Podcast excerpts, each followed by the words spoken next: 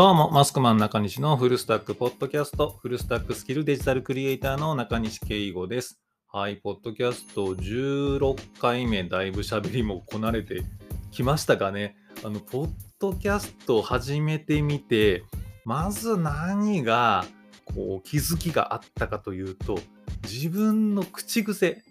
もうこれがね、気づきというか、もう気づかされたかというか、もうね、何回を、あの、俺は同じセンテンスを間、間に挟むんだって。あの、過去のポッドキャストをね、こう聞き返すと、もう一回気になりだすともう気になってしょうがないですね。考えながら話してるもんで、考えてる時に、あのーっていうのをこう挟んだりとか、やっぱりって何がやっぱりなんだって やっぱりっていうのを挟んだりとかね。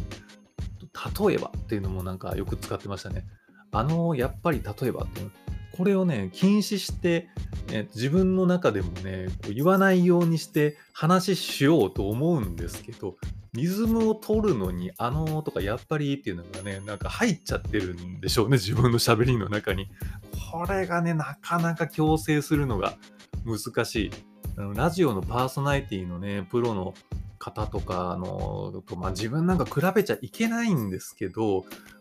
違うなーっていうのがね、如実に分かりますね。もうね、聞いていただいてる皆さんもいらっしゃるんで、あ聞いていただいてる皆さんにはこう心地よく聞いていただきたいなっていうふうに思ったりもするので、日々自分のこうトークをね、なんとかこう改善していきたいなと思っているんですけれども、なんか、あのー、ほら、あのーって言ってるでしょ？あのーって考えるときに、あのーって考え、すごいですよね。ラジオのパーソナリティの方、本当にセンテンスが、ね、フリースタイルバトルじゃないですけども、どんどんね、こう出てくるのがすごいなと思いますね。あの、あのトークのプロなんだなっていうのを改めて感じます。もともとラジオは好きだったんで、ラジオ番組らしきことっていうのはね、あのー、服もわかるわけじゃないですか。で、ラジオっていうのはこういう感じのもので、そういった楽しいラジオっていうのは、ね、ユーザー、まあ、リスナーか、リスナーからのハガキだったりとかね、そういった音楽だったりとかが挟みつつも、ね、今日あったことだったりとか、時事の問題を話すみたいなね、っていう雰囲気はわかるんですけど、いざやってみると、こうね、話のプロの方はすごいなって、今でもね、ラジオめちゃめちゃ聞くんで、もう感心すること好きですよね。もう、ね、人気のポッドキャストの方も本当すごいなと思います。中学生の受験勉強の時かな？深夜ラジオを初めて聞き出して、まあ、当時関西に住んでいたんですけど、オールナイトニッポンだったり、あの、ヤングタウンだったり、関西のね、出身の方だったらわかるかもしれないんですけど、当時、え誰だったかな？ヤングタウン、ダブル工事、あの今田耕司さんと東野耕司さんがね、2人でやってらっしゃったり、あのアナウンサーの方と3人でやってたかな？だったりとかも聞いてましたし、明石家さんまさんもやってたかな。で、オールナイトニッポンもね、あの全まあ、いわゆるこう全盛期ですよ。えっ、ー、と、月曜日が、えっ、ー、と、僕の時聞いたのが、月曜日は中島みゆきさんが終わった直後で、デーモン小暮閣下が月曜日で、火曜がトンネルズ、水曜小泉京子、木曜ビートたけし、金曜が結構いろいろ変わって、えっと、サンプラザ中の鴻上庄司あたり、土曜日がユーミンみたいな、今でも覚えてますね。っていうのをもうずっと毎日聞いて、毎日寝不足で学校に行っては学校で寝るっていうような あの中学高校生活やってましたね。もう、もうラジオ世代です。一時期、まあ、あの、聞いてない時期もあったりしたんですけど、最近ラジコっていうアプリでね、いろんな全国放送のラジオ番組だったりと、全国いろんな局のラジオ番組だったりとか、それからタイムシフトでね、聞けたりもするんで、またラジオ熱がこう高まって、あの、オールナイトニッポンだったりとか、空気階段のラジオだったりとか、あの、有吉弘樹さんのサンデーナイトドリーマーだったりとか、いろいろこう聞いてたりしますね。あのー、なんかね、こうあの、作家の佐久間さんのね、ラジオとかもすごいよな、あの人な。プロで、あの、もう、まあ本当に番組どころか特番やったりしてますもんね。なんであんなにべしゃりができるんだって感心するんですけども。実は僕もあの、あの、アナウンスの勉強をしてたんですよ。あのなんでね、何アナウンスの勉強なんでしてんのっていう感じだと思うんですけど、高校の時にあの放送部に入ってまして、あの、キングオブ文化系部活かもしれないんですけど、放送部に入ってまして、で、僕は主に機材担当だったんですけど、あのお昼の放送とか担当してた人、なんとなく、あの、わかります？あの、放送室っていうのがあって、みんながね、あのおお昼ご飯食べてる時に曲とかかけたりするわけですよ。で、あの、アナウンス担当の、えーと、部室、部員がいまして、その部室で卓があって、で、お昼の放送で、あの、学校のね、行事ごとの、あの、えー、なんだなんだろうな、なんか、体育祭の練習が、えー、いついつから始まるんでみたいなこととか、いろんなこう学校の行事のことをあの、えー、伝えつつ、それでは、えー、ここで曲を聴いていただきますみたいな感じで曲をかけたりしてたんですよ。僕はもっぱらオペレーターの方だったんですけど、えー、あのでその時にあのアナウンスの練習も一応したんですよね。たまに自分で校内放送をやんなきゃいけない時もあったりしたので、で、なんか微濁音で何々が何々をするっていう時のがっていうのは、微濁音何々が何々をするみたいな、鼻で抜いて喋れとか、そういうのをアクセント辞典とかもね、見ながらやったりしましたね。なんか学校の先輩には、その時も、中西くんは声がいいね、みたいな感じで褒めていただいたりもしたんですけどね、褒めて伸ばすタイプの先輩だったんで、こっちも調子に乗って、えー、そうですかとか言いながら、で、で自分でアナウンスをえっと、録音した番組みたいなものも作って、で、その番組の録音テープをこう応募して NHK の放送コンクールっていうのが、今もやってんのかな？今もやってるんですかね？あの放送コンクールっていうのが1年に1回あったんですけど、それの決勝まで確か残って、えっ、ー、と、その時の部員のあの部員と一緒にあの京都の高校だったんですけれども、確か大会で東京の渋谷の NHK まで一回来ましたね。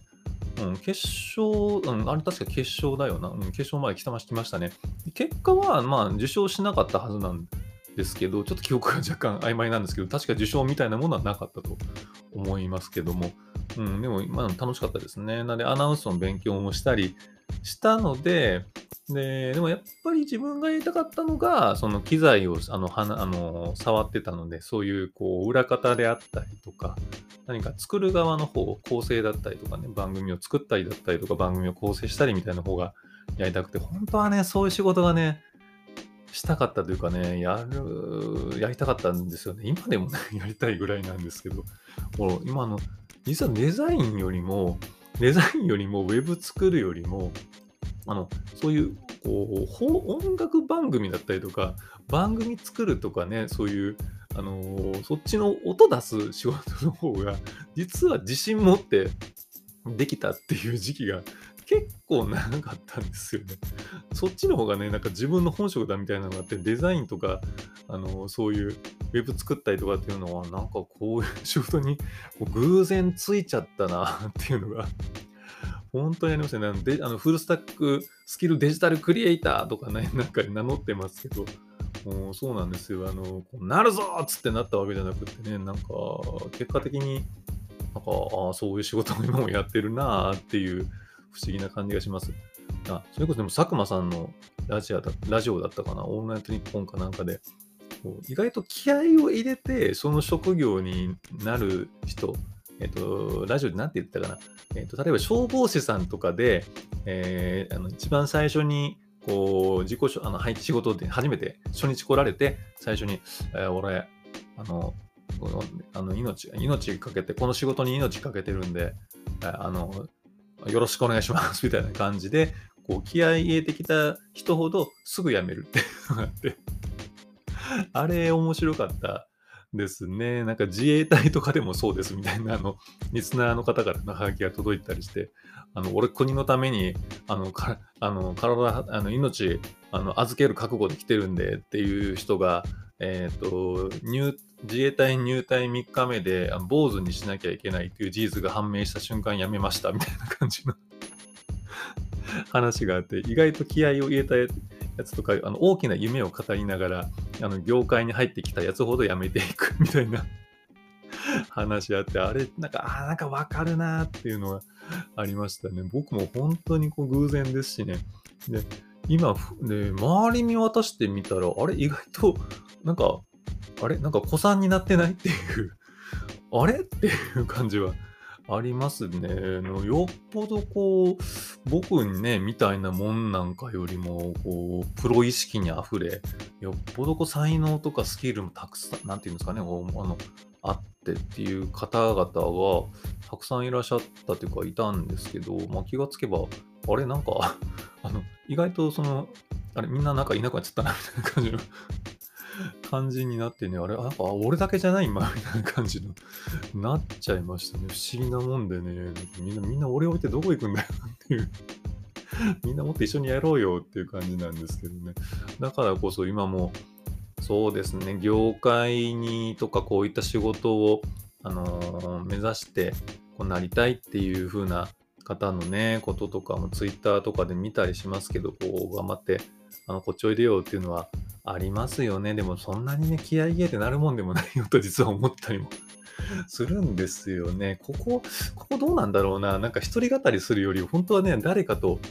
こう会話しながらね、あの意見交換したいとこなんですけどね、一人で言うとなんか語弊が甘えそうなんだよな。なんか、まあ、この仕事あの、僕も結局なんだかんだあのね、20年はまだやってないんですけど、まあ、あの、それに近いぐらい続いているので、自分でもまあ、あの、好きなんだろうなとは思うんですよね。こういったデジタル関係の仕事だったり、あの、広告のにね、仕事に携わらせていただいたりとか、うん、そのウェブサイト作ったり、装置作ったりみたいなものは、あの、好きなんだろうなっていうふうには思うんですよね。ただ、思うんだけども、一方で、まあ、まあ、仕事じゃんとは思ってるところも、まあ、あのそういったあの冷静な目線もね、あのそういうのも片側にはあるんですよ。情熱を持ってやってる部分と、まあ、でもまあ仕事だからなっていう、その、なんていうんですか、なんていうんですか、あの、暑さと冷静の両方の目みたいなものは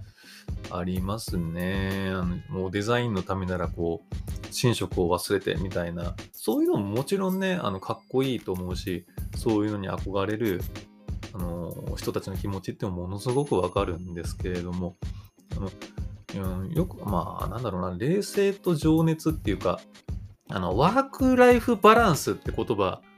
あるじゃないですか。あの、あれね、あの、こう、ワークライフバランス、いつから言われ出したのかな、あの、